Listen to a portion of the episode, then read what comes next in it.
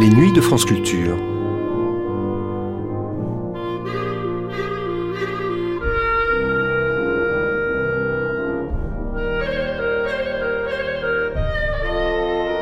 France Culture la nuit, une mémoire radiophonique.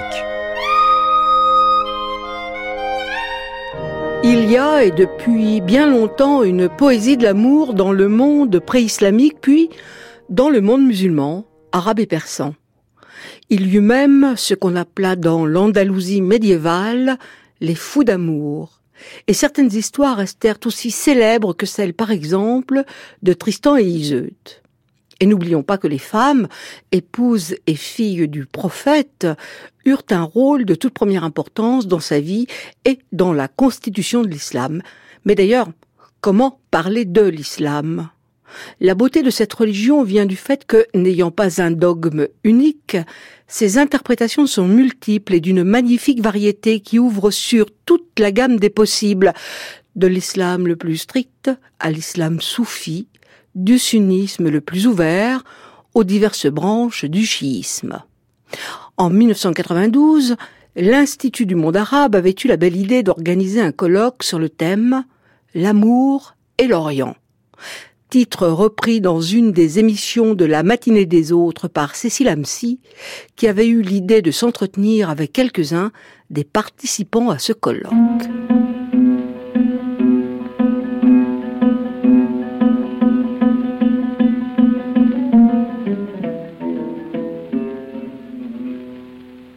L'amour et l'Orient, une matinée des autres proposée par Cécile Amcy.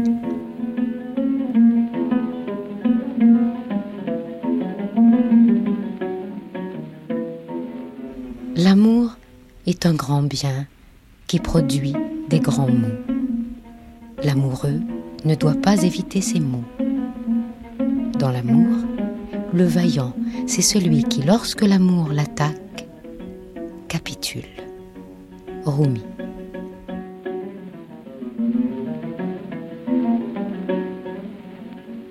Alors ça, c'est un... C'est Dim Daoud. C'est rapporté.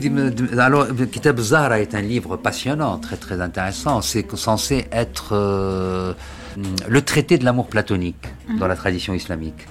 C'est la reprise de l'amour platonique. Et là, nous avons probablement une illustration de cet amour platonique, non? Alors allez-y, racontez-nous euh, ça. Euh, vous voulez que je vous lise cette, ce passage-là que j'ai traduit donc de Kitab Zahra, qui veut dire le le, le, livre de Vénus, en fait. Hein. Donc, euh, la planète et la déesse hein, de l'amour.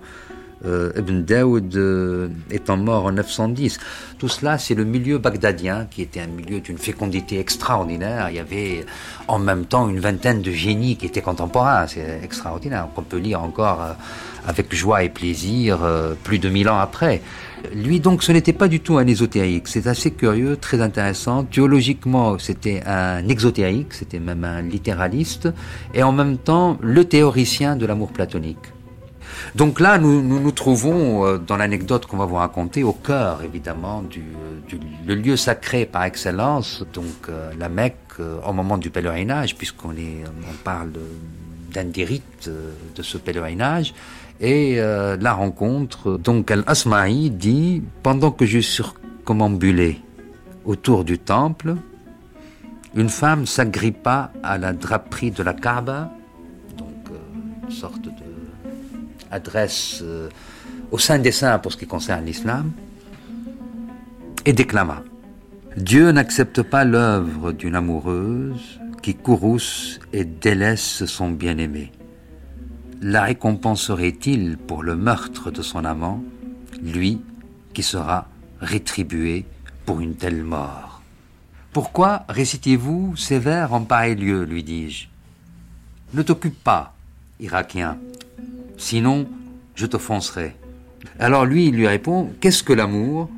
Tant s'en faut qu'il se révèle pour en rendre compte ou le percevoir. C'est elle qui répond. C'est elle qui répond. Il se dérobe au regard comme le feu dans le silex. Si tu frottes la pierre, il jaillit, si tu la laisses, il reste scellé.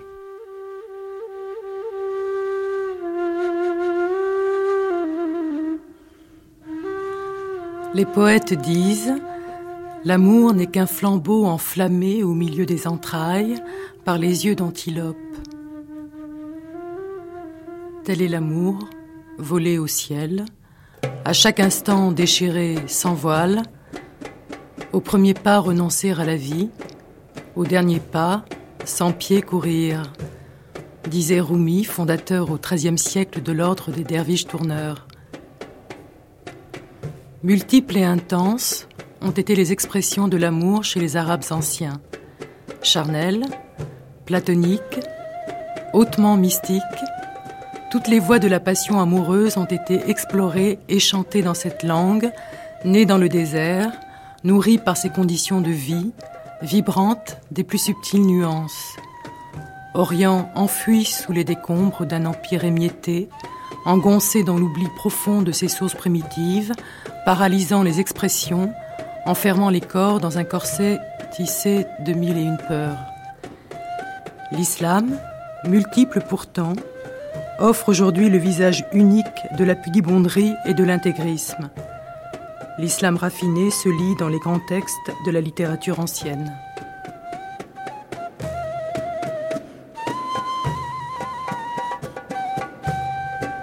Abdelwahab Medeb. Puis El Skanda. Alors encore en vers, deux vers, euh, quatre hémistiches, traduits en quatre vers français. Humain, dupé, qu'aucun souci n'accable, telles les gazelles de la Mecque où nul ne chasse, ils confondent les mots tendres et l'obscénité, l'islam seul les détourne de la débauche. C'est vraiment très beau. Humains dupés qu'aucun souci n'accable, c'est-à-dire qu'ils sont dans une insouciance totale, hein, parce qu'on n'est on n'est jamais dupé en fait, mais enfin bon, hein, on, joue à être dupé.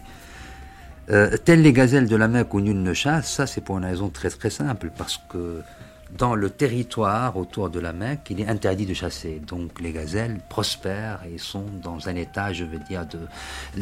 Les gazelles qui euh, à la fois incarnent le féminin, la beauté, mais en même temps l'extrême fragilité, en même temps la, tension extrême dans la poésie arabe, parce que... L'inquiétude, je dirais même, parce que euh, très courue par les chasseurs, et en même temps euh, très méfiante euh, au moindre indice de, d'approche, la fuite, la peur.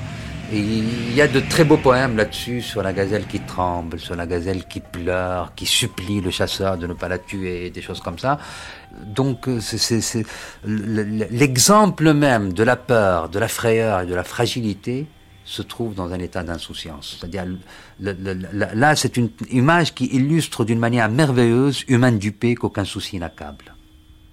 Alors, l'islam seul les détourne de la débauche. Là aussi, c'est très très intéressant. C'est le rapport loi-désir, quoi, en fait. Hmm. Le rapport loi-désir et que du fait que ici on est, euh, en principe, en tous les cas, dans un tel lieu face euh, à, des croyants. Euh, euh, le, désir est toujours là, il est toujours vif, et c'est la loi qui l'encadre et qui le limite.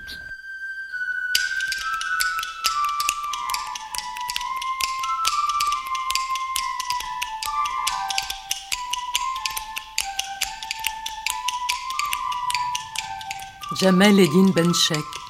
Il y a, il y a à la fois euh, le courant lyrique qui précède l'islam euh, dans la poésie médiévale, donc pré-islamique, post-islamique, et qui se diversifie autour de, des thèmes amoureux.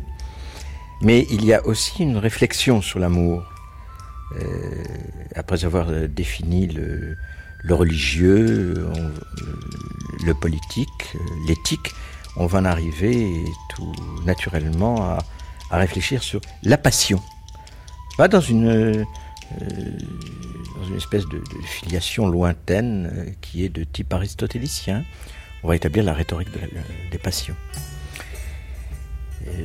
en même temps que se développent euh, les courants d'amour mystique, euh, les, différents courants d'amour profane, euh, que naît et, définit son code de ce que l'on peut appeler la courtoisie arabo-islamique, le, code du bien-aimé, et que se font jour les idées de sacrifice, de secret, de résistance au désir pour maintenir la passion intacte.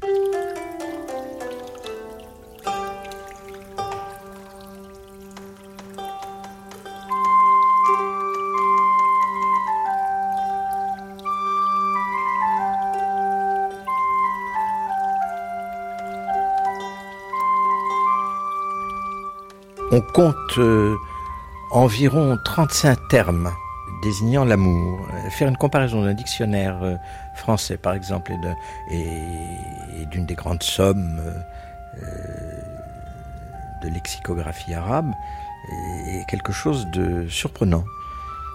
Parce qu'il y a réellement un investissement lexical énorme touchant à l'amour. Il y a donc 30 à 35 termes euh, spécifiques, plus euh, les expressions ou les, les conséquences de l'amour. Je, veux parler par exemple de l'insomnie, de la maladie, de la folie. Euh, mais il y a une trentaine de termes qui, désignent qui désignent la passion amoureuse. La passion amoureuse. Alors lesquels, Ah, ben, il, faudrait que je vous les, cite en, en arabe. Oui, en arabe, et puis oh, on les traduira. Ah, c'est très difficile à traduire. Je préférerais vous lire un texte pour vous montrer la. Euh, vous voulez que nous le fassions? Bah oui, Bon, alors vous avez le tabel qui indique euh, la souffrance, le, tournoiement d'un vertige fatal, euh, l'anéantissement. Vous avez le taïm qui rentre dans toute une isotopie de, l'errance.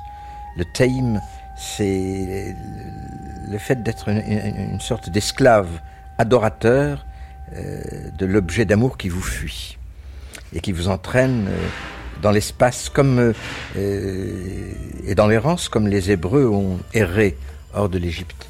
Et, on a pris ce mot qui désigne cette errance d'un peuple qui attend sa loi, comme l'amoureux errant attend que la voix retentisse pour lui redonner le chemin. un autre mot qui est le tir, euh, et qui est très proche de celui dont je vous parlais, et qui désigne le même, euh, le même état mm. d'égarement. Le jawa, c'est une brûlure qui vous fait comme une plaie dans la gorge. Euh, c'est une consomption. Le jawa, c'est la consomption d'amour. Et le mot, comme vous, et vous verrez que le, cas est fréquent, euh, désigne aussi l'encens du bois de java consumé. Et l'odeur du benjoin, c'est là que vient. Le benjoin, le mot français, vient de, du mot arabe luben jawa, qui est le bois de, de Java. Mm-hmm. Et cette, euh, ce parfum euh, d'encens fait rappeler l'amour euh, qui vous blesse la gorge. Hein? Et il y a une constante euh, résurgence dans le mot arabe de ces images qui sont très souvent prises à l'écologie du désert. Ben, on se perd dans les sables, dans le désert. Mais ça touche aussi aux fleurs, ça touche aussi au parfum, nous venons de le voir. La hasala, c'est le soupir d'amour, mais en même temps, c'est le dépouillement. Le, mot arabe contient l'image de la branche dépouillée, de l'écorce qui flotte sur l'eau, euh, du guerrier sans cuirasse, euh, parce que euh, c'est le soupir du mutilé, de celui qui est tranché de lui-même et qui se montre nu dans son amour. aucun voile ne le recouvre, il avoue son amour est tellement là que sa nudité en devient obscène. C'est l'obscène d'amour.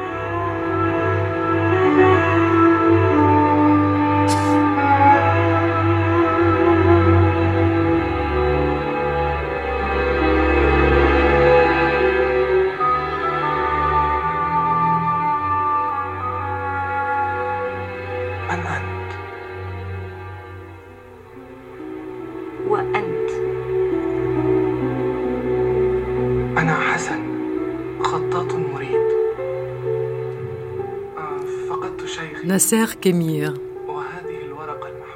collier perdu de la colombe est un film qui se passerait au XIe siècle en Andalousie.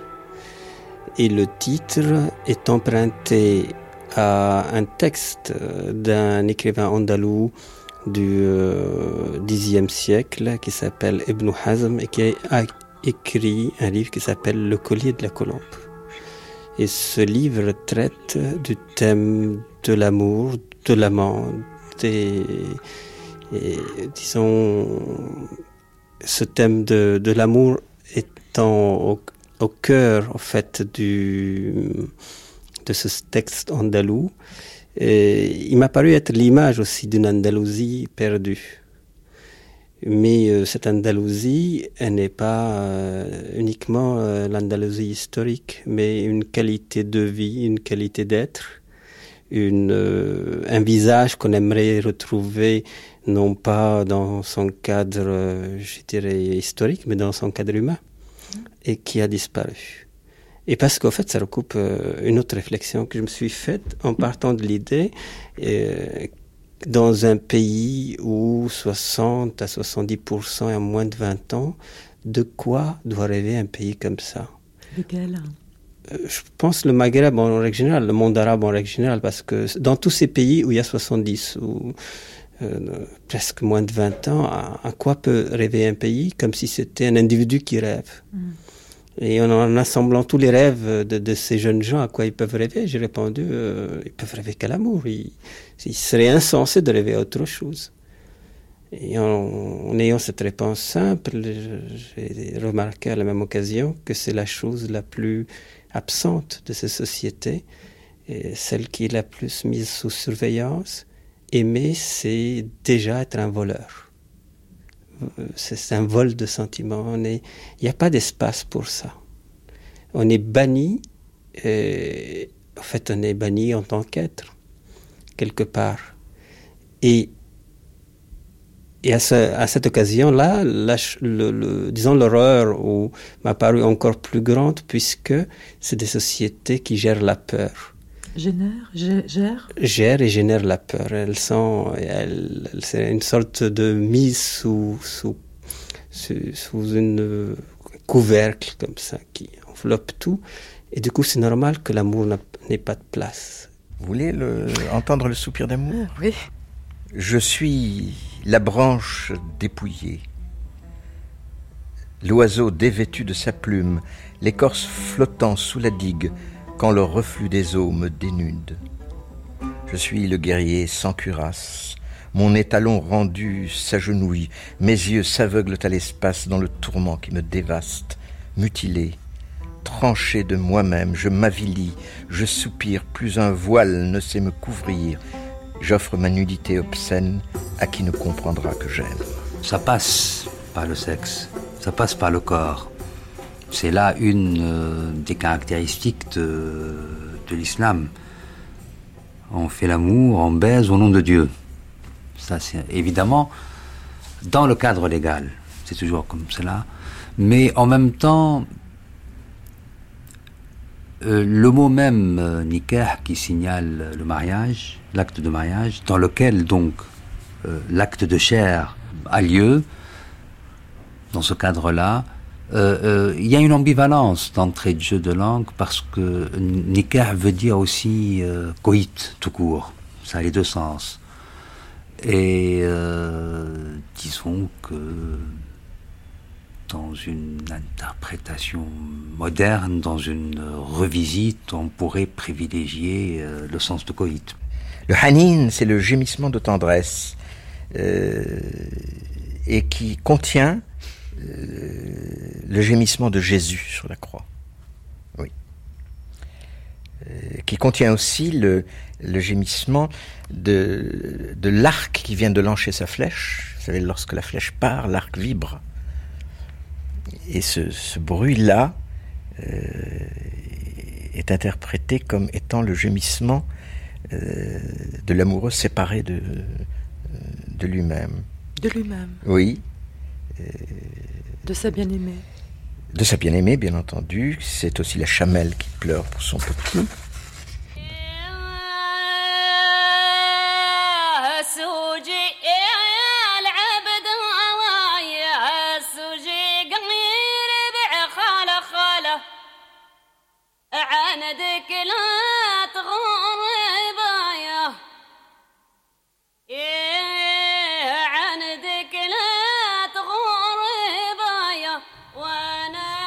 Propos de Majnoun et Laïla, André Miquel.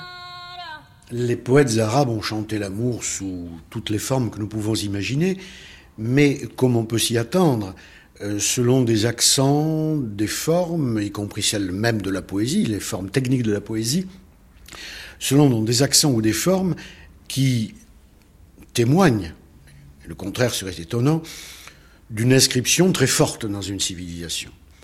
Or là, avec Majnoun, nous avons vraiment, comme je, le disais, une voix universelle. Et c'est une véritable révolution qui s'opère alors.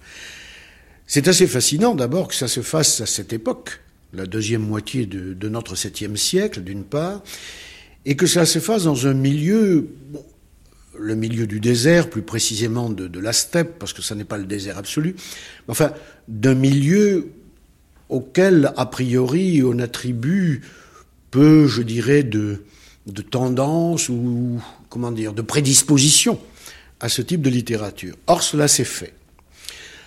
Majnoun, d'ailleurs, n'est pas le seul de, son type. Il y a à cette époque plusieurs poètes, plusieurs voix, car finalement, nous ne sommes pas sûrs de la réalité de ce nom.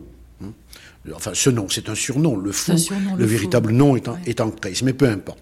Ce qu'il y a de sûr, en tout cas, c'est que dans l'Arabie du deuxième siècle, du, de la deuxième moitié, pardon, du septième siècle, un certain nombre de, de personnes, d'hommes, se sont mis à chanter un type d'amour.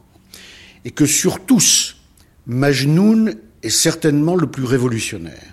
Pourquoi Parce que tous les autres, d'une façon ou d'une autre, se rattachent quand même au type de, la poésie du temps. Ils ne libèrent pas tout à fait l'amour de certaines contraintes de la poésie, à savoir euh, l'orgueil de la tribu, la critique de la, de la tribu ennemie. Tout ça disparaît complètement dans le poème tel que le lance Majnoun. Alors, c'est d'une part une révolution parce qu'il ne parle que d'amour, et l'autre révolution, elle est, elle a un arrière-fond historique et sociologique, elle est que pour la première fois à cette époque, on ose dire qui le aime, et que le nom de la femme aimée n'est pas un prête-nom, comme on le faisait alors, mais le nom véritable, ou du moins supposé véritable, dans ce type de légende, de la femme aimée. En tout cas, il dit, pour la première fois, j'y insiste, j'aime une jeune fille qui s'appelle Leïla et je vais la chanter. حرقتي قلبي أنا يا اللي حرق البكاء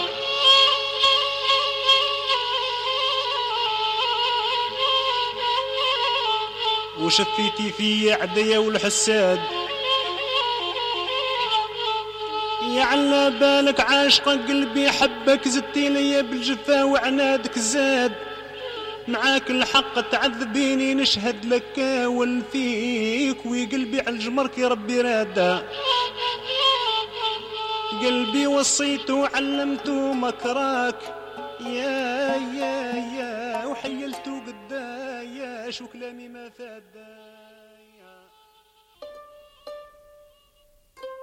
Le danef euh, est un mot d'affliction. Je l'appelle moi une métaphore désolante. Parce que euh, la métaphore est un, transfert de sens, pas le, le métaphorein. Et,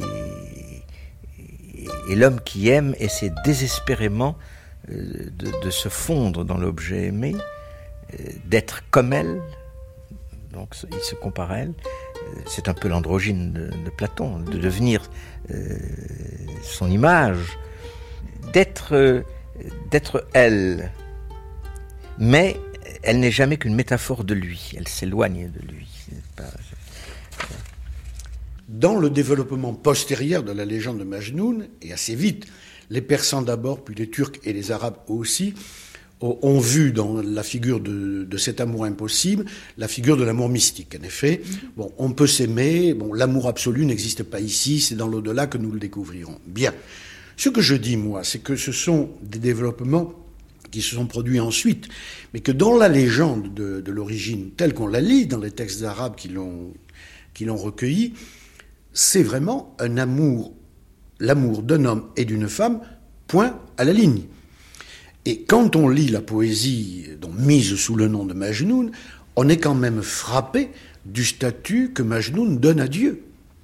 Finalement, Dieu est absent de cette poésie, sauf quand on le somme de donner la femme aimée, ou, ce qui est pire, quand on lui dit, je n'invente rien, je me réfère à des vers de Majnoun, Seigneur, si tu ne me la donnes pas, mettons, je ne me repentirai pas, c'est-à-dire je serai un mauvais croyant. C'est tout de même une attitude assez, assez violente vis-à-vis de la loi religieuse.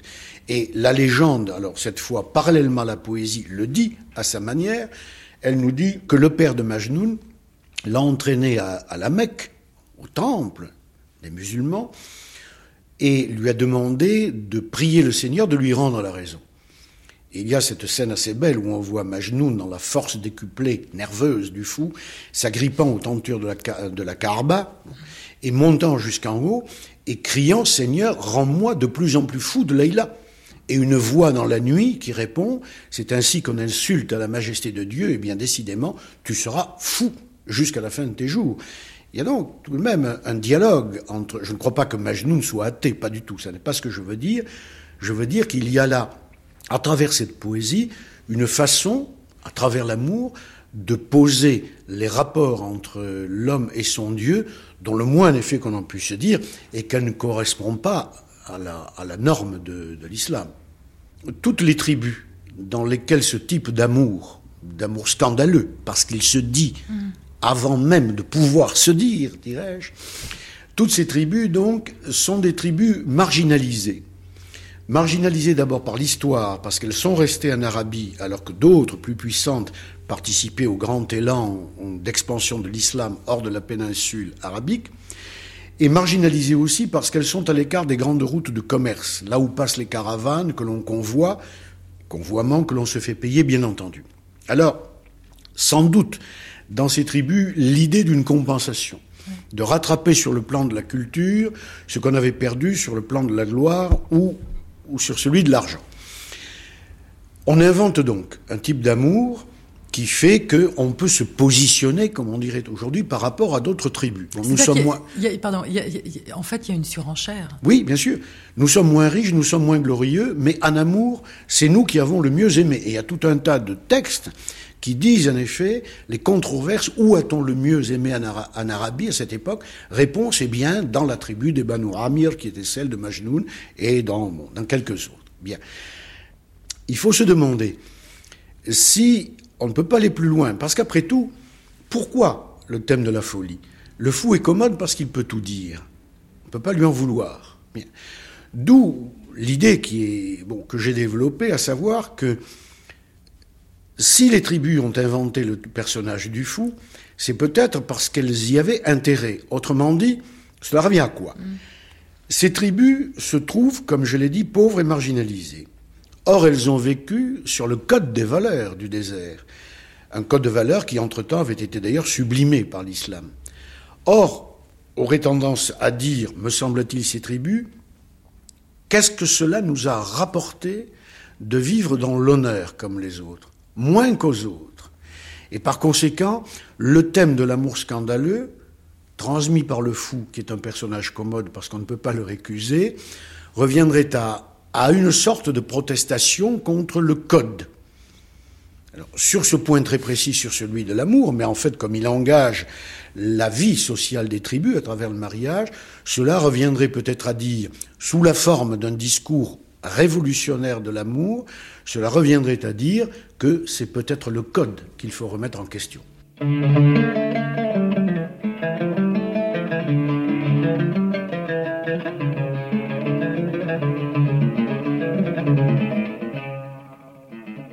Passant par la maison, la maison de Leïla, je baise ce mur-ci, cet autre et celui-là. Est-ce d'aimer les murs que tu perds la raison? Non pas les murs, mon cœur, les gens de la maison.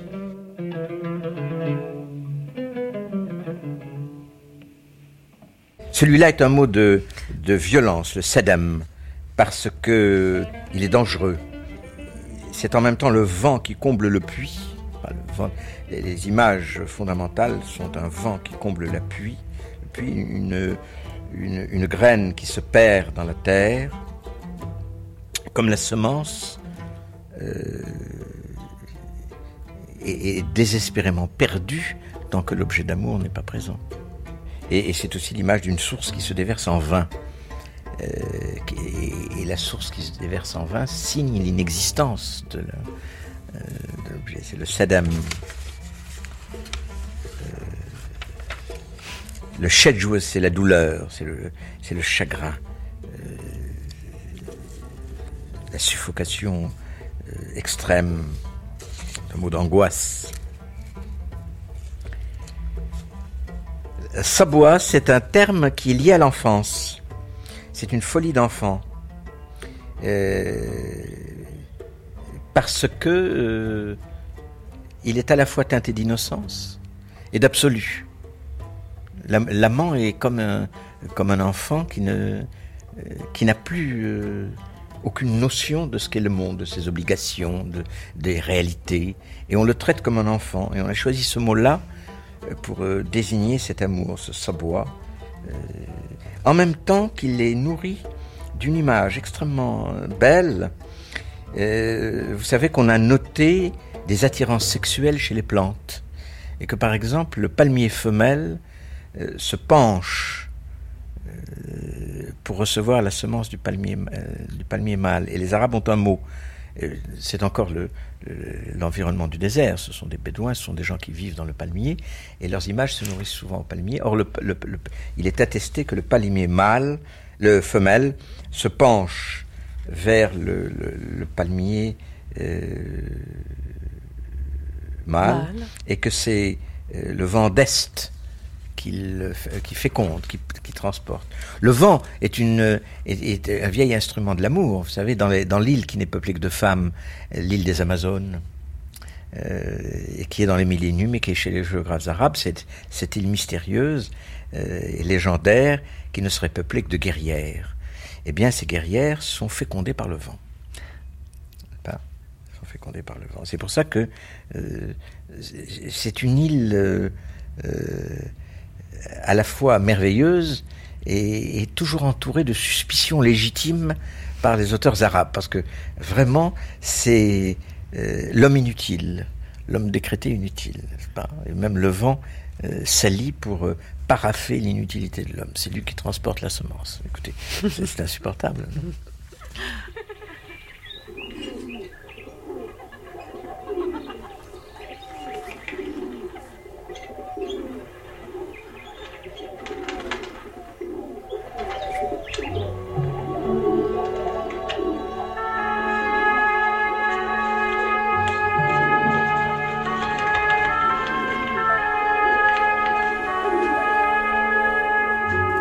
Hachem Foda, on va parler euh, du thème du fantôme dans la poésie amoureuse arabe. Est-ce que euh, c'est un thème spécifique euh, à cette poésie amoureuse? Oui. Alors, il me semble que, en effet, le thème du, fantôme de l'aimé, de la visite du fantôme, est un thème spécifique à la poésie arabe. Il faut dire que ce thème, ou ce motif, est un motif récurrent que l'on retrouve tout au long de l'histoire de cette poésie il s'agit apparemment d'un thème limité et facilement délimitable. Limité pour plusieurs raisons. Limité d'abord parce qu'en général, il n'occupe dans le poème que très peu de vers. Parfois, du reste, il n'est évoqué qu'en un seul vers. Délimitable ensuite. C'est vraiment une apparition. C'est une apparition. il n'a pas le temps d'apparaître qu'il disparaît. Euh. Délimitable ensuite parce que dans le corpus de la poésie médiévale dont nous disposons, on peut en suivre les premières traces dans la poésie anti-islamique. On peut en suivre le développement et les variations. Et on sait par exemple qu'il atteint son plein développement chez un poète du IXe siècle, un grand poète, Bortoli, au point que les critiques ou anthologues médiévaux ont parlé du fantôme de Bortoli. Non, non qu'il s'agisse du fantôme du poète lui-même, mais du fantôme chez euh, ce poète-là. Délimitable encore, ce thème l'est parce qu'il s'agit d'un événement, la visite de l'aimé, qui appartient à un mode spécifique ou déterminé de l'événement, celui qu'on qualifie de fantastique, de fictif ou d'onirique, pour le distinguer de l'événement réel, de la rencontre effective entre les amants. Il s'agit donc d'un événement qui advient à l'amant à tel moment de son sommeil, le plus souvent peu de temps après minuit, et parfois entre chien et loup, est un événement dans la durée fort limitée puisqu'il est généralement décrit comme éphémère et fugace. Cette rencontre fantastique s'inscrit en outre en un point déterminé de l'histoire des amants, puisqu'elle a pour fonction de combler sur un mode que l'on peut appeler fantasmatique, illusoire, de combler donc l'abîme qui sépare les deux êtres qui s'aiment euh, par éloignement physique ou, ou interdit, etc. Qui sont séparés. Qui sont séparés.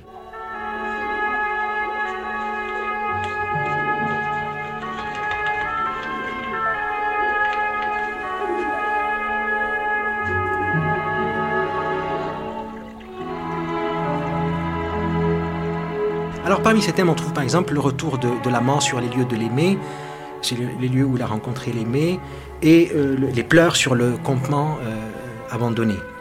Il y a aussi la scène de la séparation des amants euh, lors du, départ des caravanes. Il y a le motif par exemple de la gazelle qui paie sur les lieux du campement et qui rappelle la femme aimée, qui rappelle au, poète la femme aimée. Il y a le thème de la vieillesse et de la canicie, des cheveux blancs, qui annonce la fin du temps de l'amour. Il y a le thème du censeur qui adresse des reproches à l'amant ou du surveillant euh, qui veille à ce que les amants ne puissent se rencontrer ou se parler, etc. Ainsi, par exemple, quand tel poète, euh, décrivant la fugacité d'une rencontre en principe réelle et effective avec l'aimé, nous dit Je n'avais pas fini de l'enlacer pour l'accueillir, que déjà je commençais de l'enlacer pour lui dire adieu, on ne peut qu'être frappé par l'essence fantomatique d'une telle rencontre, euh, soi-disant, euh, et, qui se veut réelle et effective. Et qui en fait n'est peut-être qu'une rencontre poétique. En tous les cas, elle est, elle est fantomatique. Mais le fantôme, c'est le fantôme de la femme aimée qui répond quand même à l'appel euh, comme fantôme. Qui répond à l'appel. Très souvent, les poètes disent, n'est-ce pas, autant tu es avare, autant ton fantôme est généreux. Cette expérience du, du fantôme, n'est-ce pas, permet un plaisir euh, pur, un amour absolu, un plaisir pur, une jouissance sans frein, n'est-ce pas euh, C'est ce que dit par exemple Al-Sharif al-Murtada dans un, ouvrage justement consacré, entièrement consacré au thème du fantôme de l'aimé dans la poésie médiévale, n'est-ce pas.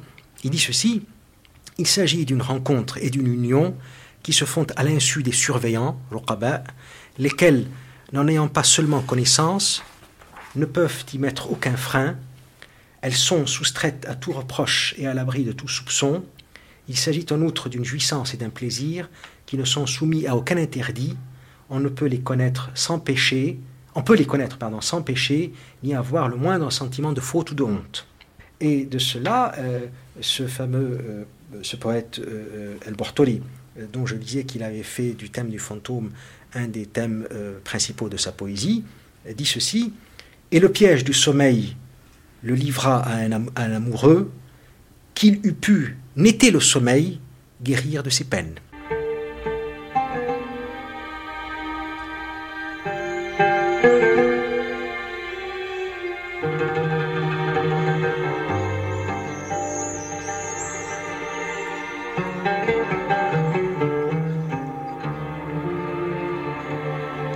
Feti Ben Slama je me suis aperçu que dans l'histoire, dans l'imaginaire, dans les grands récits de l'islam, il y a au moins deux reprises où intervient une figure féminine qui apparaît comme euh, essentielle, fondatrice, en ce sens qu'elle permet à l'homme qui a perdu sa raison de la retrouver. Non seulement de la retrouver, mais de soutenir l'œuvre de la raison. Alors ces deux femmes Ces deux femmes sont d'une part Khadija, la femme du prophète euh, de l'islam, Mahomet, donc euh, son unique femme pendant très longtemps. Euh, il est resté monogame jusqu'à la mort de Khadija. Une, figure maternelle, hein, puisqu'elle avait 20 ans de plus que lui. Elle avait 20 ans plus que lui. Quand il a commencé à voir euh, les premiers signes de la révélation, lui, il avait 40 ans, elle, en avait 60.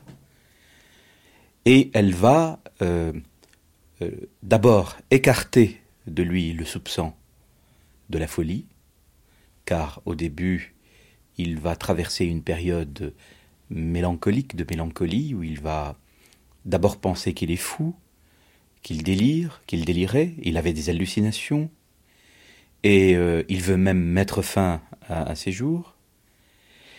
Et euh, il se demandait si les visions qu'il était étaient des visions angéliques ou euh, des visions sataniques.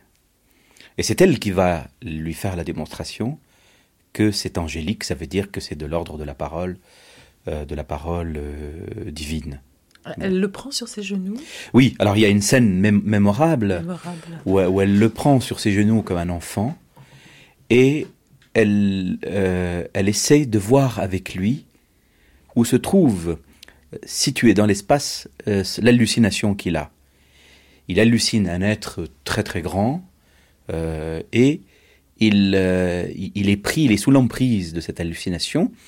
Et elle essaie de localiser l'hallucination dans l'espace et ensuite de vérifier si c'est un ange ou un démon. Et la vérification qu'elle trouve est la suivante. Après l'avoir, après avoir euh, mis le prophète tantôt sur un genou, tantôt sur l'autre, l'interroger à plusieurs reprises, comme elle était voilée, elle dévoile, elle était voilée comme toutes les femmes, les femmes nobles de l'époque pré-islamique, elles étaient voilées. Et au moment donc où elle dévoile, se dévoile, cet être euh, de la vision, de l'hallucination disparaît. Et à ce moment-là, elle dit, elle dit ceci, si c'était un démon, il aurait continué à me regarder, et si c'est un ange, euh, il aurait disparu, et effectivement, il a disparu. Et donc, elle, en, déduit que c'est un ange, que c'est un ange, que la vision est une vision angélique. C'est-à-dire, en quelque sorte, que l'ange ne soutient pas la vue du visage de la femme. Alors il y a deux interprétations possibles, où il y a quelque chose euh, d'insoutenable dans le visage de la femme, euh, et, à cet insoutenable, on pourrait l'interpréter comme euh, peut-être une figure du divin, mais il y a l'autre, une autre version qui fait du visage de la femme la séduction même, et dès lors, l'ange se dérobe à la séduction féminine. Mais je crois que c'est cette version-là que, qui est la, la, celle qui a cours, qui avait cours, du moins à l'époque. La deuxième. La deuxième, oui, la deuxième version. Figure séductrice. Figure de la séduction, devant laquelle l'ange se dérobe.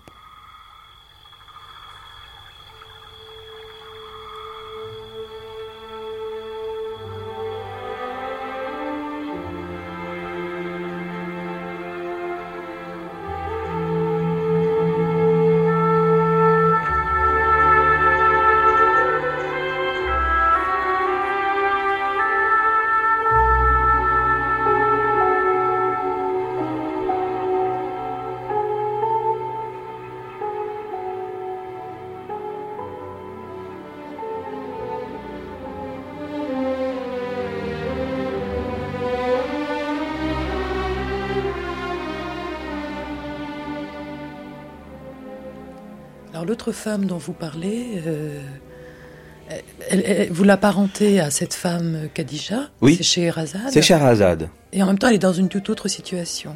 Elle est dans une toute autre situation, mais en même temps, il y a pas mal de points de comparaison, puisque, comme, comme vous le savez, dans le récit des Mille et Une Nuits, euh, le roi, euh, perd la raison. C'est-à-dire que c'est le pouvoir suprême, le pouvoir en tant que pouvoir, le pouvoir de la loi même, qui perd euh, la raison. Et c'est une femme qui entreprend, par un récit, un long récit, de lui rendre cette raison-là. Et ce qui se passe au début, c'est ce prince qui est trahi par sa femme. C'est un prince, enfin. Donc on est déjà dans l'impensable en Orient. Comment un prince qui part en voyage et qui revient euh, d'une manière... Euh, chevènement. Impromptue, découvre que sa femme, qui est une reine, le trompe, mais non pas avec, euh, disons même un vizir, ce qui peut être pensable, mais avec des esclaves noirs. Donc on est vraiment dans quelque chose d'énorme d'emblée.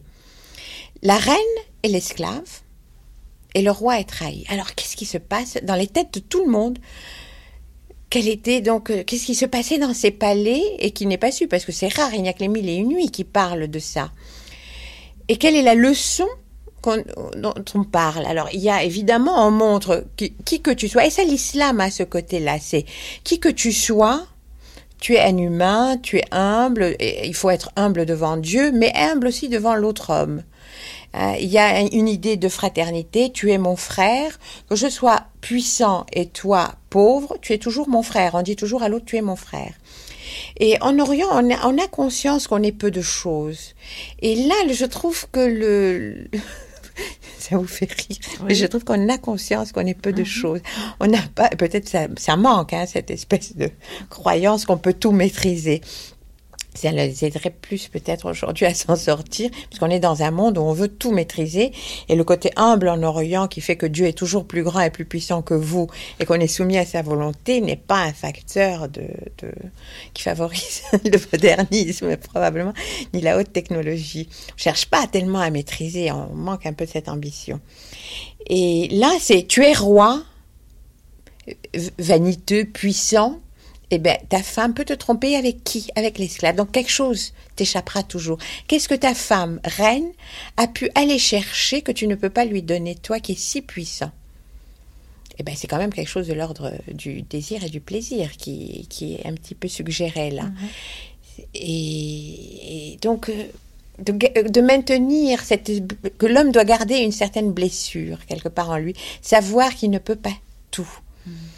Et je crois que là, euh, la reine qui trompe son mari, mais c'est pas c'est pas un mari, c'est elle trompe le roi avec un esclave. Je crois qu'il n'y a pas de mots, j'ai pas besoin d'expliquer. Je crois qu'on ressent ça tout de suite, qu'il s'est passé quelque chose de grave là. Alors, et on comprend donc que lui est devant lui aussi l'impensable et tue cette femme et a envie de tuer toutes les autres femmes. Et Scheherazade va soigner cela chez lui, en, en lui montrant que cela, il doit l'accepter. Parce qu'elle va raconter des histoires. Elle va lui raconter des histoires d'autres hommes puissants, grands et petits, qui tous vont faire avec cette blessure, avec je ne vais pas aller dire autre chose. Aujourd'hui, on dirait castration ou, ou le manque, tout ça, on laisse tout ça de côté. Mais il y a des correspondances psychiques, c'est-à-dire on sent qu'on percevait cela très bien. Et Scheherazade est là. Alors quel est ce rôle qu'on donne à cette femme? C'est de soigner l'homme, probablement, et d'avoir ce pouvoir, et ce pouvoir par la parole. Et Scheherazade va parler au roi et va parler de ces choses profondes et inconscientes qui le travaillent, qui le rendent malade, mhm. et elle va le guérir. Parce qu'à la fin, il s'agit de guérison, et on dira le roi est guéri. Évidemment, Scheherazade est une figure totalement imaginaire, une invention. Mais c'est extraordinaire qu'on ait, euh, eu recours à une invention comme celle-là pour aider un roi euh, devenu fou. D'un côté, un homme en proie, euh, enfin on peut dire au divin, Hmm. au surnaturel. Et hmm. de l'autre côté, un homme en proie à, des choses beaucoup plus euh, terrestres, qui, sont d'ailleurs tout aussi surnaturelles d'une certaine façon, qui, qui sont euh, euh, la, jalousie, hmm. la, haine des femmes, la haine des femmes, le, la tromperie, oui. la, mise à bas de son pouvoir et de sa souveraineté. Oui. Donc ce sont quand même deux situations complètement différentes. Oui, elles sont différentes en ceci que dans un cas, nous sommes devant euh, le surgissent devant quelque chose qui est de l'ordre de la transcendance, et de l'autre cas, quelque chose qui est de l'ordre plutôt de l'immanence.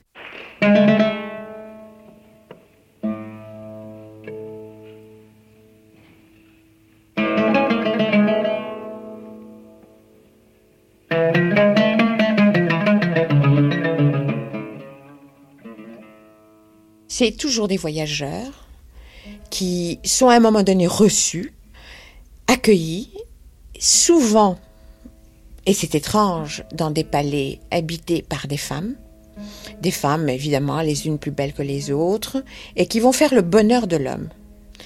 Alors on l'accueille, le voyageur fatigué qui a besoin d'une petite halte, on le soigne, on lui on fait l'amour avec lui, on lui donne tous les plaisirs, on lui donne à boire, on l'habille, on le lave, on fait l'amour avec lui, on lui offre tout et on lui interdit une chose. Je, n'ai pas là de souvenirs très précis, mais à la limite, on lui dira de ne pas, comme dans l'histoire de Barbe Bleue. il y a une porte qu'il ne faut pas franchir, une limite qu'il ne faut pas essayer de transgresser. La personne qui est reçue, le voyageur, fait sa halte, sa pause, se réjouit de la présence de ces femmes, passe là quelques jours, mais probablement, là on décrit quelque chose du caractère de l'homme, il a besoin il ne peut pas rester dans cet état, évidemment, parce que c'est un espèce de paradis qu'on décrit. Mais un paradis qui vous tue, au fond, parce que vous n'êtes plus rien. Vous êtes offert à ces femmes, vous en usez, vous en abusez, mais vous êtes à leur merci. Pourquoi sortir de ce palais?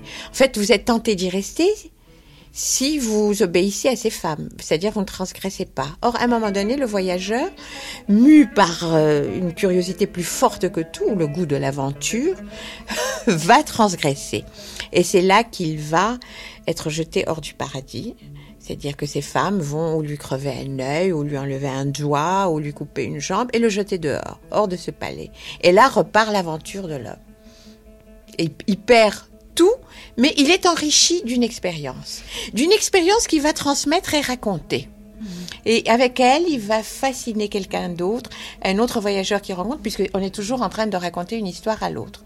Et on lui raconte pour le mettre en garde et pour lui dire, tu sais, là, j'ai tout eu, j'ai eu le paradis sur terre, et comme un idiot, je n'ai pas su m'en contenter, j'ai franchi la limite, et voilà où tu me vois réduit. Je suis de nouveau en haillon, j'ai tout perdu, et je recommence mon aventure humaine.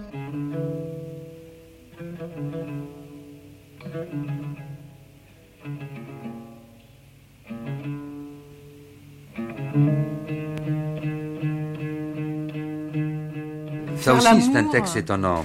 Un texte étonnant, celui d'Aboul Qasim, et puis je l'ai arrêté. Ah extraordinaire. Je l'ai arrêté à un moment très précis, parce que je ne peux pas vous dire ce qu'il y a par la suite. C'est encore, là, encore là, plus, par la suite. Ah, mais ça, c'est un, ce sont deux pages de tout un roman, un roman tout à fait étonnant, là. Qui nous vient aussi du XIe siècle, celui-là. Et du XIe siècle bagdadien. Euh, et là, vraiment, euh, j'arrête net euh, avec une page. La suite, la suite de cela, c'est une page de blasphème inouï. Inouï. Et là, ça aurait été intéressant de la sortir. Mais enfin, bon, euh, ça s'est pas fait.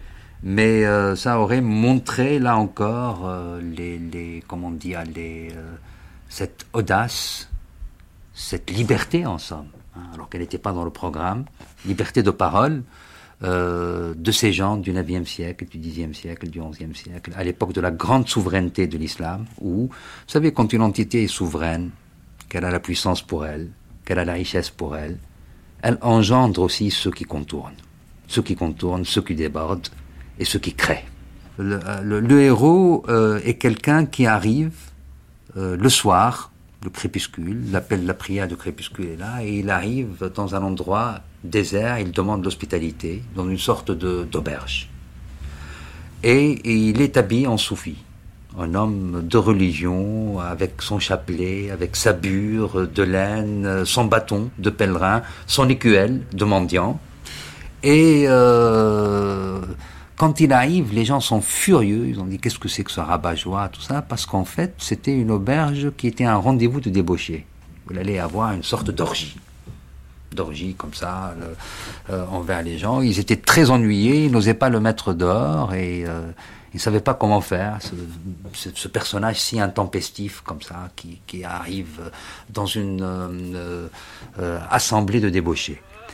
Et petit à petit, au fur et à mesure, au début il commence par un discours profondément religieux, des préceptes moraux, des sermons, des choses comme ça. Et euh, au fur et à mesure qu'il parle, et les gens lui posent des questions autour de lui, il devient un peu le centre, il euh, se dépouille de ses euh, divers attributs religieux. Et le discours légèrement glisse du religieux jusqu'à carrément le pornographique par la suite et le blasphème. Et alors, euh, le, le, texte qui est traduit ici, c'est une sorte de rhétorique du sermon religieux mais qui, euh, comme euh, vous l'avez lu, euh, prône justement le culte de la jouissance. Hein, je ne sais pas si vous vous souvenez. Suivez mes ordres, détournez-vous de ce que j'interdis, obéissez-moi, mes conseils sont pour moi et ma compagnie. Qui parmi vous a de l'argent ne doit pas être prévoyant, qui ne laisse rien à des héritiers qui le béniraient, qui d'entre vous est pauvre qu'il emprunte, qu'il achète à crédit sans se préoccuper des créanciers et des huissiers? Soyez raffinés dans la consommation des mets et des boissons enivrantes, dans l'écoute des belles interprètes, dans la baisse des chanteurs et des, des danseurs. Baisez debout, priez assis, baisez les femmes libres et ne vous abstenez pas des esclaves, baisez en secret au-dessus de tous, baisez l'esclave et la franchie, la débauchée déclarée et la discrète, baisez tant que vos sexes se dressent, cela ne durera pas, baisez les petites et les grandes, les étroites et les larges, baisez les vierges, aux formes fermes et rondes, ainsi que les vieilles décrépites, baiser les beaux garçons et les vieillards hideux. Une émouvante nouvelle nous est parvenue, et ainsi de suite. Le talon n'a aucune exigence. Voilà. Donc tout cela, euh, tout cela sur le mode euh, du sermon. Hein, donc euh, c'est ça l'idée. Et il se découvre donc le plus débauché parmi les débauchés. Et alors là, il y a toute une série. Euh, alors, ce, n'est pas une euh, assemblée. J'ai parlé d'orgie tout à l'heure, c'est un peu faux. orgie verbale. Ce n'est pas une assemblée qui passe à l'acte. Ce ne sont que des discours. C'est des gens qui se rencontrent, une sorte de banquet autour d'une table, des hommes, que des hommes, et c'est des joutes. C'est une série de joutes à qui blasphème le plus, à qui décrit de la manière la plus folle euh, les, actes les plus insensés, euh, d'amour surtout, de débauche et ainsi de suite? Et à la fin, tout à la fin donc euh, de, ce récit, il commence à avoir des joutes entre les, personnes qui sont là, chacun représentant sa ville ou son quartier. Ça devient presque une émulation, un concours entre ville et quartier, qui est le plus éloquent dans euh, ce discours de l'excès euh, et de la débauche, tout en buvant en même temps. Et euh, à, la fin de la nuit, quand, l'appel de la prière de l'aube donc s'annonce et que le, jour point, tout le monde est fatigué, crevé, tout le monde est ivre-mort affalé, qui dort, qui ne pouvant plus bouger, perclus, tout ça. Et lui, petit à petit, il reprend ses euh, attributs religieux, le chapelet, la bure, le bâton, l'écuelle. Il reprend petit à petit le sermon religieux. Il se met donc, il finit par euh, une sorte de bénédiction de l'assemblée, profondément religieuse, dans le discours le plus religieux, et il sort en plein jour en mendiant comme il est entré.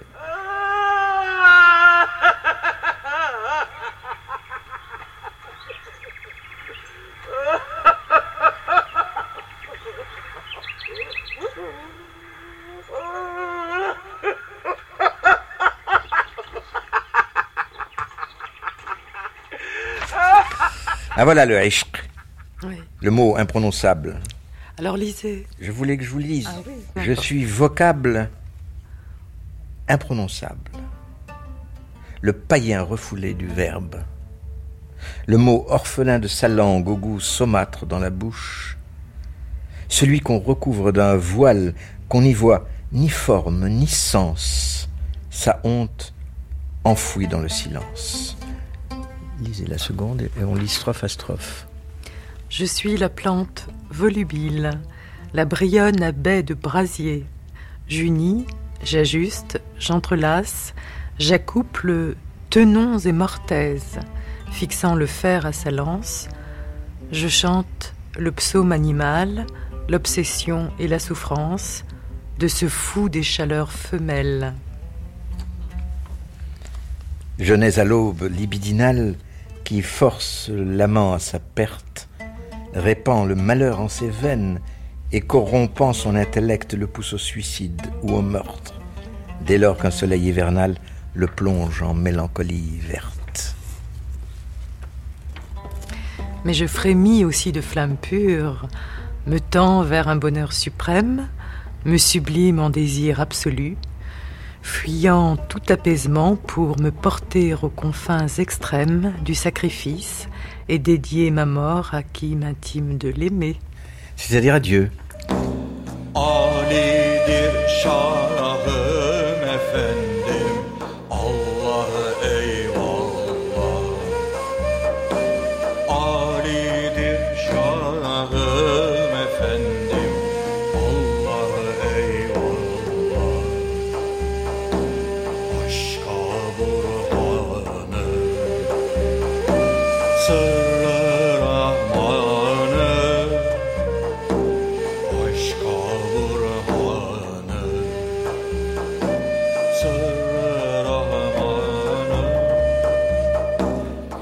Lorsqu'on fait des recherches très approfondies, l'étymologie, on s'aperçoit qu'effectivement, au début, c'était un terme de menuiserie, tenon et mortaise, ou d'armement, puisque c'était le fait de joindre le bois de la lance au fer, mm. du fer de lance.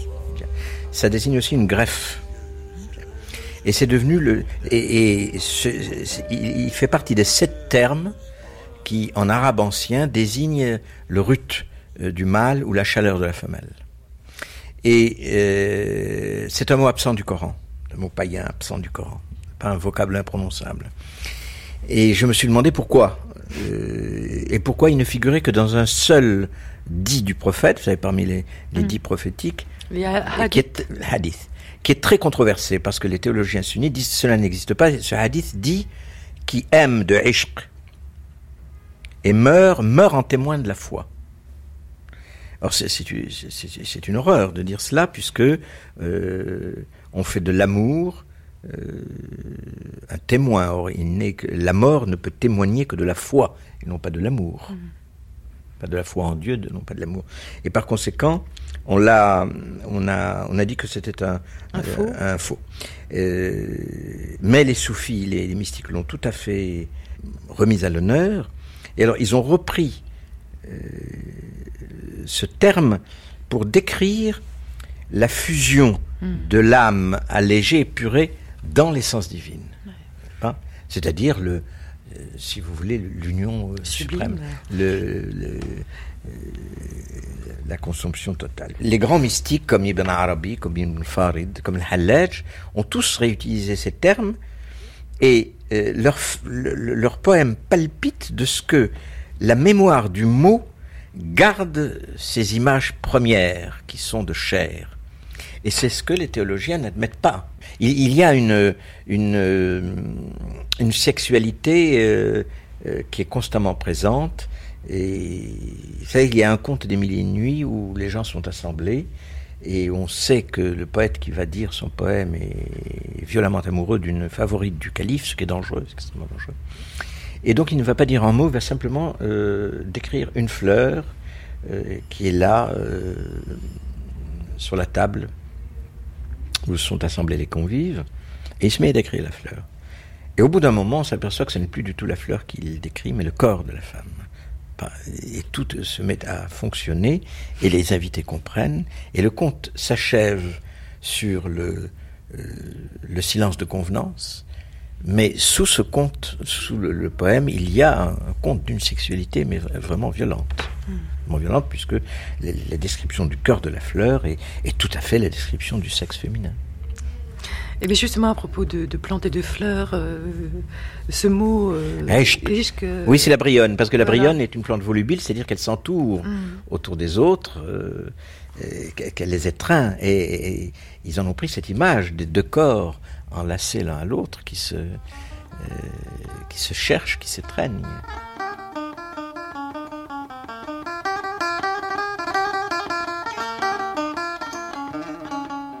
Montre ta face, car je désire le verger et la roseraie. Ouvre tes lèvres, car je désire sucre en abondance. Ô soleil, fais surgir ta face du voile de nuages je désire le radieux éclat de ce visage. Rumi.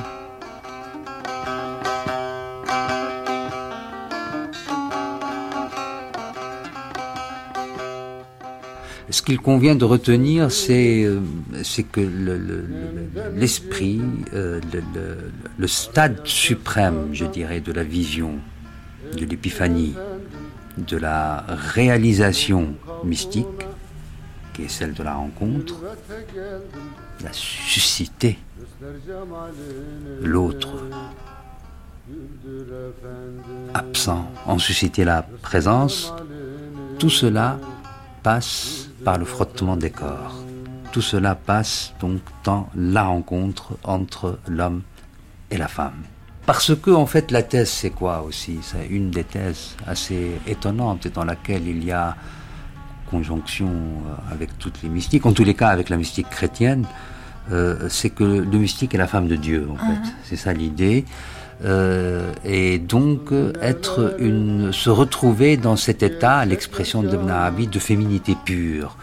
Mais en même temps, cela n'implique pas le fait que euh, cela doit passer par le corps. C'est l'interprétation, c'est l'interprétation euh, a posteriori qui, est, qui devient centrale, beaucoup plus que l'acte lui-même.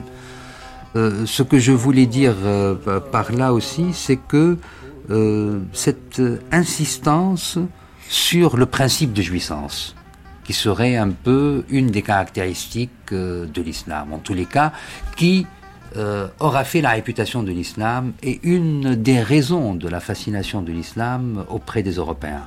Tout cela, euh, cette réputation, ce principe de jouissance en islam qui a fait la réputation de l'islam, qui a fait probablement aussi la séduction de l'islam, on le retrouve circulant chez les poètes romantiques européens, euh, chez des philosophes comme Nietzsche, tous ceux qui ont essayé de penser, dirions-nous, la réduction européenne enfin d'une Europe euh, enracinée dans le christianisme, euh, opposait très souvent euh, l'islam à cela. Et au contemporain, dans notre époque, il y a une inversion spectaculaire, tout à fait étonnante. C'est-à-dire Ben, je pense qu'avec tout ce qui se passe dans les pays musulmans, avec cet intégrisme qui hante, on se retrouve face à une cité euh, pudibonde, profondément marquée par une morale mm. euh, et par une, euh, comment dire, par une, une pudibonderie. Il n'y a pas, a pas un autre terme. Je ne vois pas euh, un autre terme, qui fait que euh, actuellement vous diriez à n'importe qui comme ça dans la rue, hein, moins dans le sens commun, moins l'idée qu'on a de l'islam, c'est que ce sont des sociétés profondément puritaines, ce sont des sociétés. Il y a une inversion étonnante de l'image et euh, je crois que les euh, vous parleriez euh, d'un désir d'aller vivre. Je ne pense pas que de jeunes Européens désireraient aller vivre en quelques pays islamiques, vu l'inversion spectaculaire qu'il y a eu euh,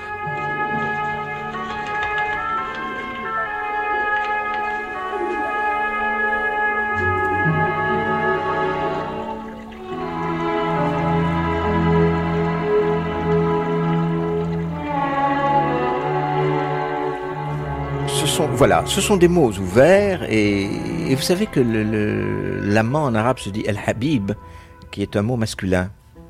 Euh, et on y met ce qu'on veut. On peut très bien désigner son amante par le masculin El Habib, l'amant, hein. euh, l'aimé, l'ami. Euh, par conséquent, non, tout amour peut y trouver son compte terme. Ça n'est pas. C'est le contexte en général qui permet de voir comme si majoritairement, euh, s'il s'agit d'un amour euh, hétérosexuel, ce qui est la majorité des poèmes qui sont donnés. Euh, mais, et notamment à partir du IXe siècle et dans les milieux raffinés de Bagdad, l'amour homosexuel s'est développé considérablement. C'est même lui qui a fixé le code du bien-aimé, le code de la euh, chasteté, parce que l'un des mots de l'amour arabe, c'est la chasteté, pas la continence, hein, je dis bien la chasteté, parce que ça vient dans ce, ça se situe dans cette perspective du désir suspendu, hein. savoir contenir son désir et, mourir d'amour pour lui. Il ne faut pas revenir de là-bas. C'est, euh, je, vous, rappelle ce que disait Éluard. Euh, au début de l'un de ses poèmes, deux amants qui s'aiment devraient s'assassiner dans la première minute de leur amour. Ne pas revenir de là-bas, c'est-à-dire vivre éternellement dans, un désir intact. il y a là de ces absolus qui ont conduit, par exemple Ibn Daoud, qui est un, des théoriciens de l'amour au IXe siècle, à la mort. On se, euh, consume d'aimer et euh, on n'assouvit pas son désir pour en mourir. Le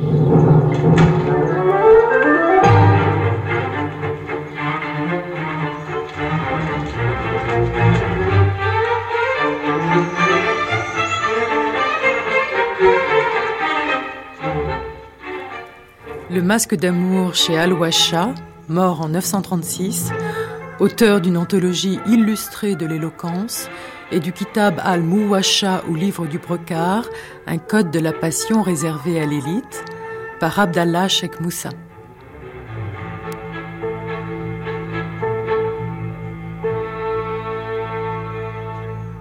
On l'appelait le brocheur. Oui. C'est-à-dire le maître S rhétorique, celui qui sait si bien ornementer son texte ou son discours. Et alors, Washa signifie aussi en arabe calomniateur et celui qui brode. C'est cela. Alors ça le définit assez bien quand même, non? Euh, Oui, tout à fait. En effet, c'est cette image-là qu'il laisse dans la tradition arabe, en tout cas dans les ouvrages euh, biographiques. Euh, Washa est, est, présenté comme un maître S rhétorique. C'est un spécialiste de la rhétorique. Il a laissé d'ailleurs un petit ouvrage, un très petit opuscule qui est une sorte d'anthologie de, de de dit un peu fleur euh, de rhétorique, de belles maximes, de belles expressions. Et donc la question se pose, est-ce que ce Washa est un surnom euh, mélioratif Au contraire, il est péjoratif, s'agit-il? Est-ce qu'il ne s'agit pas de quelqu'un qui, en effet, euh, a tendance à broder, a tendance à attribuer à des, personnages, historiques ou pas, des faits qu'ils n'ont pas vécu ou, ou des sentiments qu'ils n'ont jamais eus? Donc lui, il, exerçait le métier de précepteur euh, à Bagdad. Euh, il, est, il est dit à la fois grammairien, euh, rhétoricien, ou en tout cas spécialiste de, de, de, de rhétorique, d'adap, de, belles lettres, mhm. plus exactement. Et on, on dit de lui qu'il a été pendant quelque temps, en effet, le, le, le, maître d'une esclave qui elle-même était l'esclave. La concubine Esclave, esclave de la concubine d'un calife ça n'est pas rien. Ce qui lui aurait permis de fréquenter les milieux de la cour et de connaître directement les cercles des raffinés. Très certainement. Très certainement. Il a fréquenté la cour, il a fréquenté tous les cercles aussi bien à l'intérieur de la cour que euh, les cercles appartenant à des membres de l'élite bagdadienne de l'époque et qui faisaient partie de l'entourage du prince ou du calife. Donc on était sous les Abbassides On était sous les Abbassides, c'est la fin du IXe siècle. Donc à un moment où quand même les Abbassides commencent à disons, avoir quelques, quelques ennuis. Euh, la situation n'est plus aussi stable qu'elle était auparavant. Euh, Bagdad est souvent le théâtre de, de, troubles, d'agitation, d'affrontements. Euh, il y a même une certaine valse de, je dirais, des califes. Ce n'est pas véritablement la grande période de Bagdad où régnait le calme, la stabilité. Al-Washa, donc, vous, dites qu'il euh, approche les cercles des raffinés de la cour, mais ces raffinés sont presque des raffinés de naissance. Euh, lui, ce code qu'il met au point s'adresse à qui? À des gens, disons, de sa euh, condition ou de sa catégorie sociale? C'est difficile à dire parce qu'on ne sait absolument pas de quelle origine il est. Mmh. On ne sait pas si c'est quelqu'un qui a réussi à force de travail, je dirais par son propre mérite, à accéder à ces cénacles en vue, ou euh, s'il s'agissait dès l'origine de quelqu'un appartenant à la high society. On n'en sait absolument rien. Euh, son texte se dit, ou dit s'adresser à toute personne de bonne volonté, toute personne euh, prête à se plier à la discipline qu'il propose dans cet ouvrage. Mais quand on regarde de très près, on se rend compte qu'il n'y a de distinction que pour des gens déjà en place, pour des hommes riches. Je dis bien des hommes, les femmes sont euh, euh, peut-être pas aussi capables, aussi aptes à, devenir des raffinés. Euh, donc il y a une forme de sélection par l'argent, sinon par le, par le rang. un raffiné pauvre reste un pauvre, un raffiné riche sera un raffiné.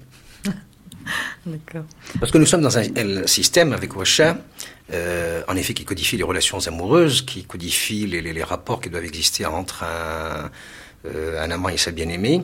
Et euh, ce système suppose des, des présents, des cadeaux, suppose un certain type de correspondance, non pas sur des papiers ordinaires, mais sur un papier qui devait être précieux et coûter extrêmement cher. tout cela suppose donc de la dépense, au sens propre du terme. Et un pauvre ne peut pas assumer cette, euh, cette dépense, donc ne peut que déplaire, en tout cas démériter de ce que suppose la, distinction ou le raffinement. Il euh, n'y a pas de, passion sans, euh, l'élément financier, si je puis dire. Mmh. Par contre, si le pauvre ne peut pas objectivement connaître la passion, l'homme riche, lui, se couvrira d'opprobre s'il ne s'y livre pas corps et âme. Donc dans ce code de raffinement, il y a vraiment l'obligation de se livrer à, l'amour, à la passion, à la dépense. Parfaitement. Il faut, il, faut livrer, peut-être pas tellement pour la passion elle-même, mais au moins pour montrer euh, aux autres qu'on est un homme à la fois sensible, généreux, c'est cela, il dit bien que la passion rend l'avare généreux, le lâche courageux, etc., euh, etc. Euh, si je suis un homme riche, si je suis un homme fortuné, l'amour constituera pour moi le moyen de montrer ma générosité, de faire presque étalage, en tout cas faire montre de ma générosité, parce que j'aurais à entretenir ou une esclave chanteuse ou une bien-aimée si elle est de, naissance libre, mais la, la, chose est beaucoup plus difficile étant donné que les femmes libres étaient recluses et qu'il était extrêmement difficile d'y accéder. Or, qu'est-ce qu'entretenir cette relation? C'est en effet la combler de cadeaux, de présents, lui offrir les objets les plus précieux, euh, les parfums les plus rares, et euh, soit à elle directement, soit à son propriétaire, à son maître.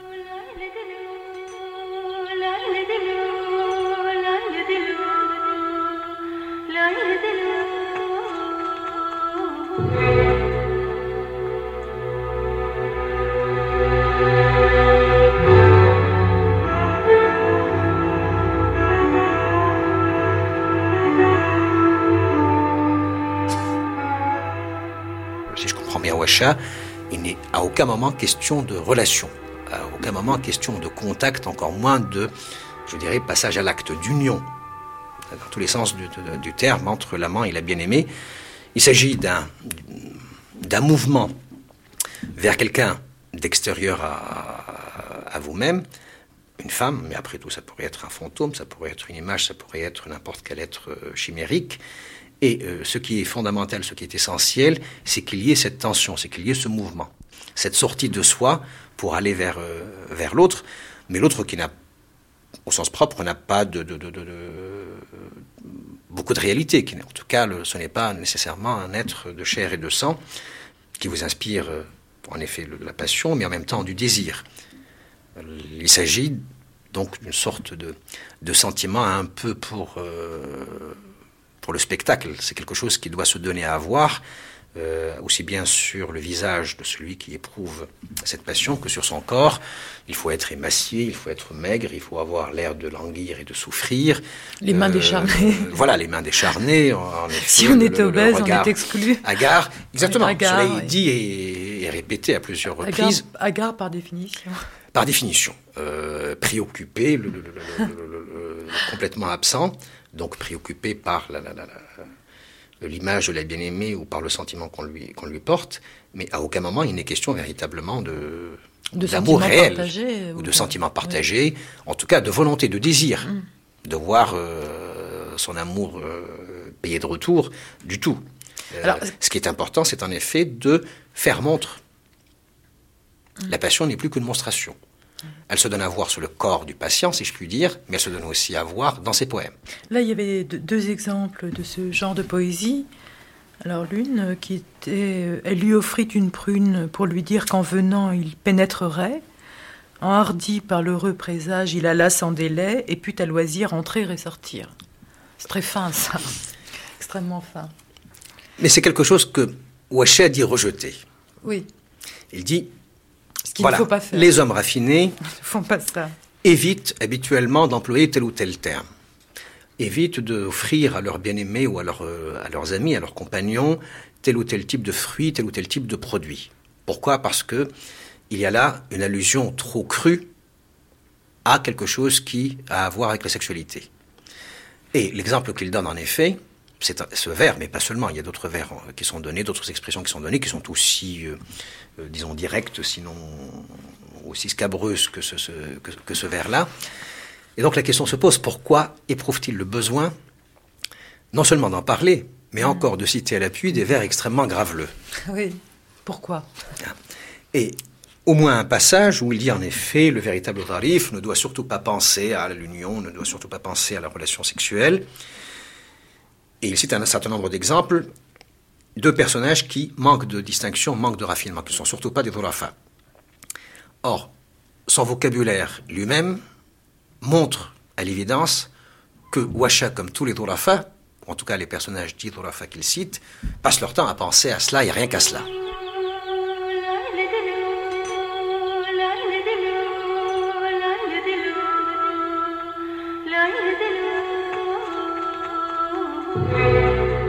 C'est une littérature euh, qu'on retrouve encore au XVIIIe, XIXe siècle, au moins au début du XIXe siècle. C'est euh, une littérature dont le but premier, si je puis dire, c'est la formation de, l'individu d'un point de vue éthique ou, moral, euh, mais pas seulement. Euh, c'est à la fois lui donner une, culture, donc je ne sais pas connaître ses belles lettres, mais en même temps lui proposer un certain nombre de comportements, un certain nombre de conduites, et il lui est demandé d'imiter les exemples qui sont euh, présenté et représenté dans cette, euh, dans cette littérature. Euh, il est vrai qu'à partir d'un certain moment, on a l'impression que on tombe plus dans la répétition et dans la compilation que dans la, disons l'invention, en tout cas la recomposition, parce que là je ne sais pas vraiment si on peut parler d'invention, mais plutôt de recomposition, et toujours dans le déjà dit. C'est la tradition qui dit, même si on prête euh, tout et n'importe quoi à cette, à cette tradition, euh, cette littérature, non, non, non, dure et perdure pendant des siècles et des siècles, elle ne disparaît pas.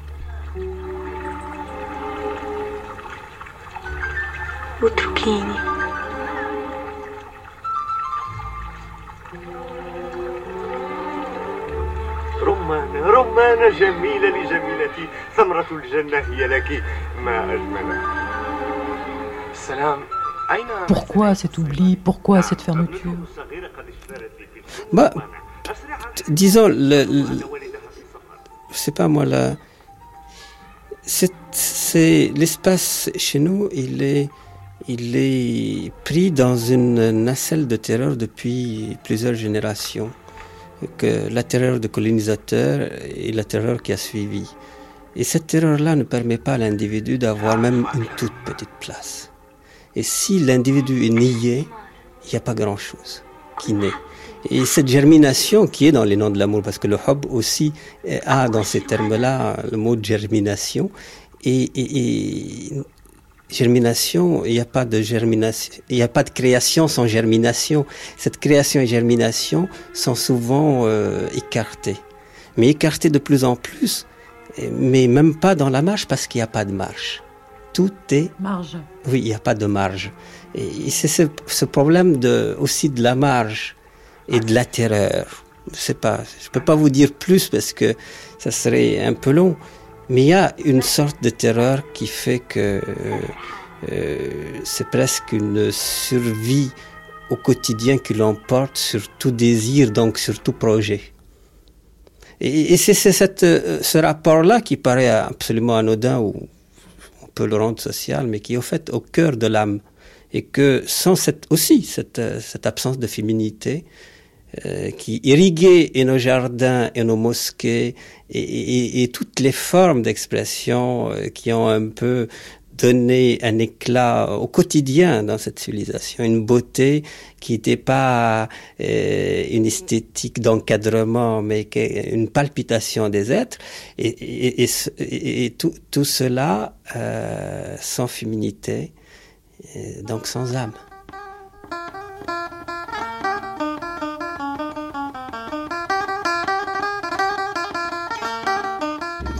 Vivent de nous, nous vivons d'eux, les mots ont une mémoire qui s'amplifie et, au fur et à mesure qu'on quitte ces déserts, qu'on arrive aux grands fleuves, euh, on substitue des images cela devient, si vous voulez, moins austère, moins âpre euh, que dans les sables, euh, mais plus vivant, plus, plus verdoyant. Plus, il y, a, une vie des corps, une vie florale, une vie saisonnière une vie fluviale des corps.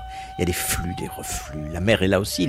Les, Arabes découvrent la mer et, vont s'embarquer et vont découvrir le monde. Et, ils découvrent le, corps aimé comme ils découvrent le monde. Ils, en établissent la carte, les, les, flux, les palpitations, les vibrations. Les Arabes ont beaucoup aimé, beaucoup cru. Ce qui fait leur déséquilibre actuellement, Euh, je crois, enfin, c'est le sens que je donne aux choses, parce qu'ils cessent d'aimer pour euh, faire mine de, de croire uniquement. Or, ils n'ont jamais cru sans aimer. Et le jour où les Arabes n'aimeront plus, ils ne croiront plus non plus.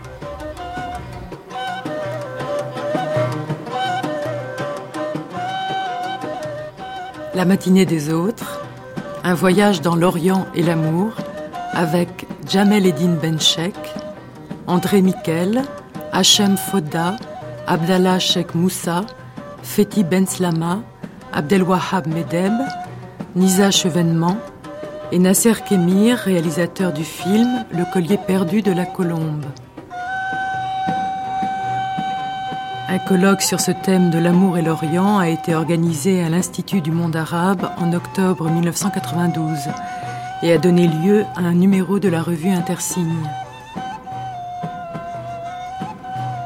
Les poèmes de Rumi étaient lus par Jacqueline Taous. L'amour et l'Orient par Cécile Amcy. Réalisation Agnès Warnier, Jean Fèvre, Jacques Taroni.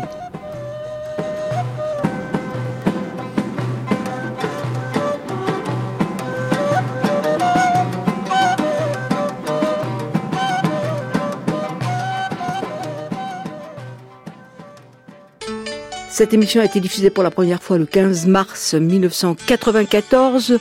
Vous pouvez la télécharger pendant un an et la réécouter pendant trois ans sur le site franceculture.fr à la page des nuits. Il est des mots qu'on peut penser, mais à pas dire en société. Moi je me fous de la société et de sa prétendue moralité. J'aimerais simplement faire l'amour avec toi. J'aimerais simplement faire l'amour avec toi. oh, oh, oh,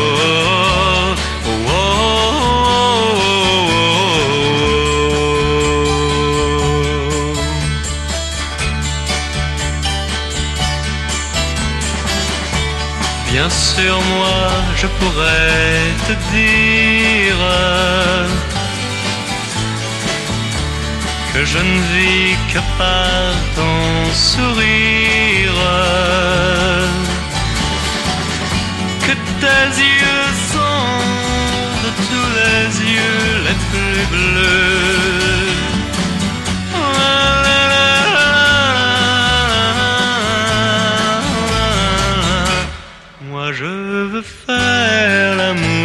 Toi.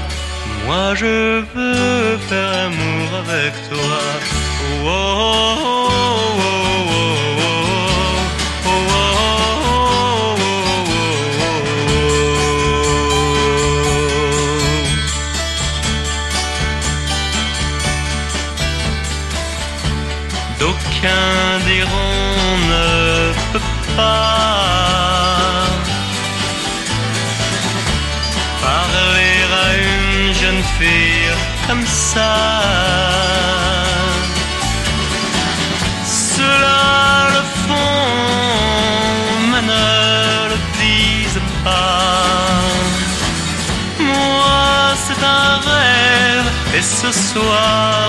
c'est pour ça que moi je veux faire l'amour avec toi. Que moi je veux faire l'amour avec toi. oh, oh, oh.